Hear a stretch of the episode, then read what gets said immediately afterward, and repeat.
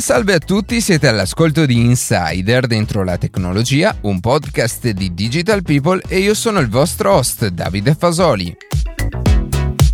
Oggi parleremo di come la tecnologia può aiutare sportivi, ma soprattutto atleti, per migliorare le proprie performance. Fra l'altro questa è l'ultima puntata prima della pausa estiva, infatti durante il mese di agosto pubblicheremo alcuni estratti inediti. Prima di passare alle notizie che più ci hanno colpito questa settimana, vi ricordo che potete seguirci su Instagram a chiocciola dentro la tecnologia e ascoltare un nuovo episodio ogni sabato mattina su Spotify, Apple Podcast, Google Podcast podcast oppure direttamente sul nostro sito.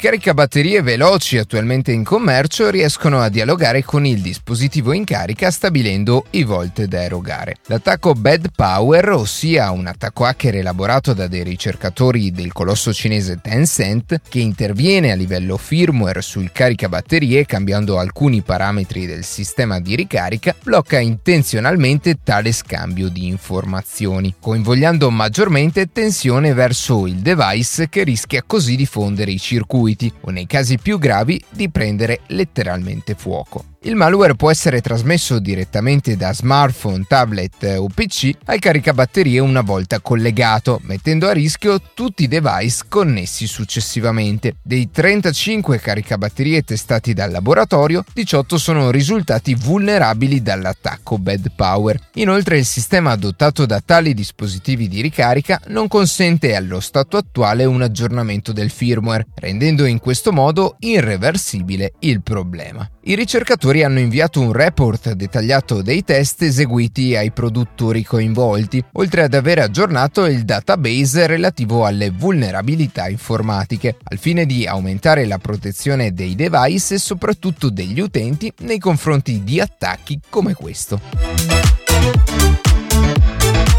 Dopo mesi di rumors, anticipazioni e notizie, OnePlus ha finalmente presentato il suo secondo dispositivo di fascia media, OnePlus Nord. L'aumento dei prezzi degli smartphone di fascia alta come OnePlus 8 e 8 Pro infatti aveva sollevato non poche lamentele da parte della community, che accusava l'azienda di essersi allontanata dalla filosofia che l'ha da sempre accompagnata, di realizzare telefoni con il più potente hardware a prezzi contenuti. Con la serie Nord Nord dunque OnePlus vuole tornare a quelle origini, presentando un telefono col miglior rapporto qualità-prezzo possibile. Pur non essendo un telefono di fascia alta, infatti questo dispositivo è dotato di un'ottima qualità costruttiva, un display AMOLED da 90 Hz, 8 GB di RAM e 128 GB di memoria interna, e con lo stesso comparto fotografico del fratello maggiore OnePlus 8. Il processore è uno Snapdragon 765G che promette ottime prestazioni a un prezzo inferiore rispetto alla versione 865 che viene montato sugli smartphone top di gamma.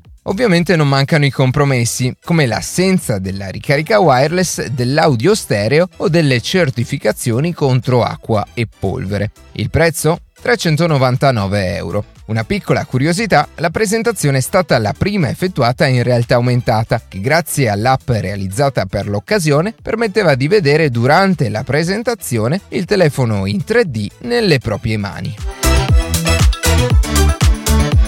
Lo scorso 16 luglio è stato pubblicato sulla Gazzetta Ufficiale un nuovo emendamento del decreto semplificazioni, che di fatto mette finalmente un freno alla possibilità di bloccare l'installazione delle antenne 5G nei comuni italiani. La nuova normativa va a sostituire l'articolo 8 della legge numero 36 del 2001, che permetteva ai primi cittadini di bloccare o minimizzare l'esposizione della popolazione ai campi magnetici generati da stazioni di comunicazione elettronica elettroniche di qualsiasi tipologia. Con la nuova disposizione invece i sindaci potranno comunque individuare regolamenti per ridurre l'esposizione della popolazione sui campi elettromagnetici, ma non potranno più bloccare in nessun caso l'installazione fisica delle antenne di telecomunicazioni sul proprio territorio. Anche perché rallentare una tecnologia che può effettivamente rivoluzionare settori come quello dei servizi pubblici, della medicina, dei trasporti o qualsiasi altro aspetto del quotidiano non ha nessun senso, soprattutto se attualmente prove certe della dannosità delle reti 5G non esistono ancora. Oltretutto, al di là delle evidenti bufale sui rapporti tra rete 5G e diffusione del coronavirus che hanno di fatto screditato ulteriormente la nuova tecnologia, la battaglia sulla nocività o meno delle onde elettromagnetiche va avanti da diversi anni e ha interessato anche i più attuali e diffusi 4G e Wi-Fi.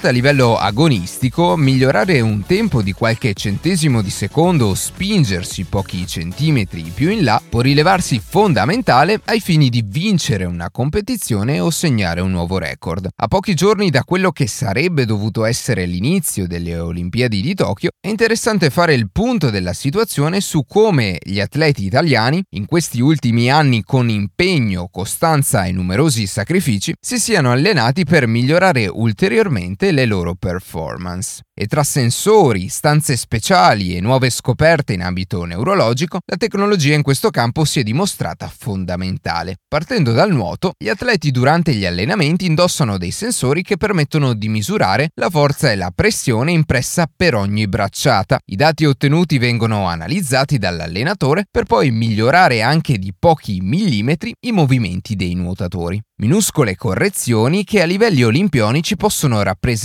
il record o la medaglia. Rimanendo in piscina, ai tuffatori vengono applicati in alcuni punti chiave del corpo delle piccole sfere riflettenti. Grazie a una serie di telecamere infrarossi è possibile tracciare l'intero movimento del tuffo, visualizzato sul computer come una figura stilizzata in tre dimensioni. Anche in questo caso è l'allenatore, confrontandosi con l'atleta e lo staff, che deve trovare, testare e consigliare i pochi punti migliorabili, dall'angolo e dalla spinta con cui esce dal trampolino, al movimento delle gambe, alle tempistiche in cui effettuare i movimenti. Ma la sfida più complessa forse è sul lago, con i campioni in carica di vela. Qui infatti entrano in gioco numerosi fattori come l'assetto del catamarano, il coordinamento degli atleti, ma anche le condizioni di vento e di corrente, che sono ovviamente variabili e imprevedibili. Il quartetto azzurro, la squadra dei ciclisti su pista già vincitrice di numerosi campionati mondiali, effettua invece i propri allenamenti nella Galleria del Vento messa a disposizione da Fiat a Torino.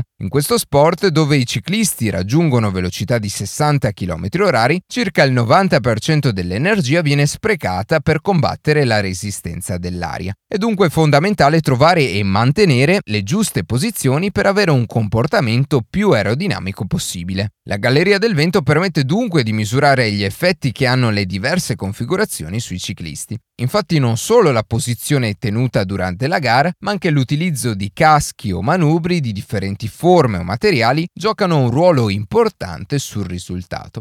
Anche i velocisti cercano di migliorare il gesto atletico grazie alla tecnologia. La pista infatti viene accessoriata con delle speciali fotocellule, con le quali si può focalizzare l'attenzione su aspetti che ad occhio nudo sarebbe impossibile notare. In particolare ciò che si vuole migliorare in questo caso sono i due movimenti principali della corsa, ovvero la fase di contatto con la pista e la successiva fase di volo, dove nessuno dei due piedi è a terra. Grazie a questi dati è possibile valutare anche la condizione atletica del velocista. Disparità tra le due fasi infatti possono indicare eventuali squilibri muscolari che possono essere successivamente corretti. Un'enorme quantità di sensori sono utilizzati anche nella preparazione atletica di beach volley. Qui infatti non si vogliono misurare solo velocità, direzioni e accelerazioni dei movimenti, ma si acquisiscono dati anche sul metabolismo attraverso la rilevazione della frequenza cardiaca, del ritmo e del gas della respirazione.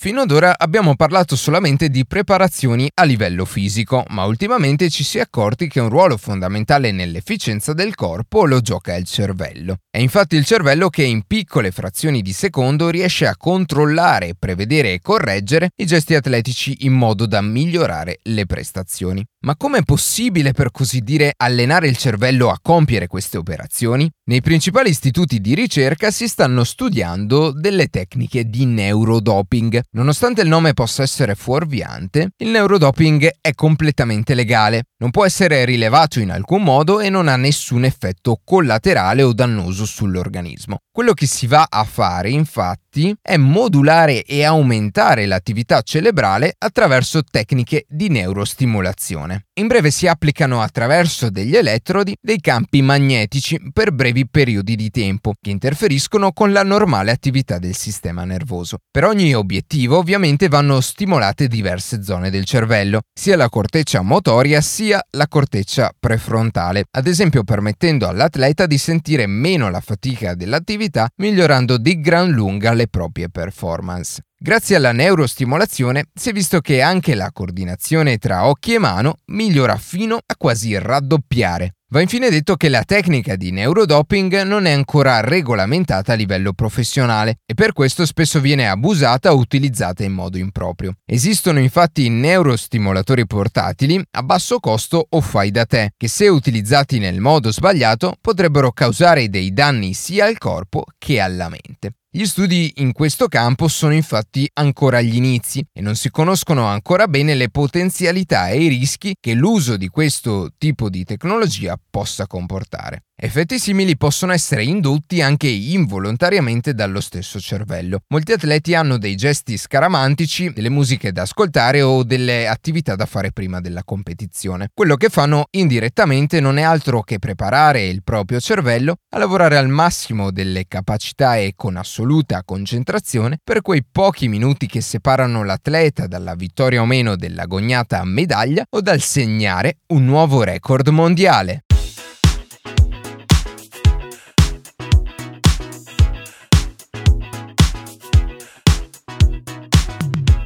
E così si conclude questa puntata di Insider dentro la tecnologia. Io ringrazio come sempre la redazione che ogni sabato mattina ci permette di pubblicare un nuovo episodio. Per qualsiasi tipo di domanda o suggerimento scriveteci a redazione chioccioladentrolatecnologia.it seguiteci su Instagram a chiocciola dentro la tecnologia dove durante la settimana pubblichiamo notizie e approfondimenti. In qualsiasi caso nella descrizione della puntata troverete tutti i nostri social. Se trovate interessante il podcast condividetelo che per noi è un ottimo modo per crescere e non dimenticate di farci pubblicità. Noi ci sentiamo la settimana prossima.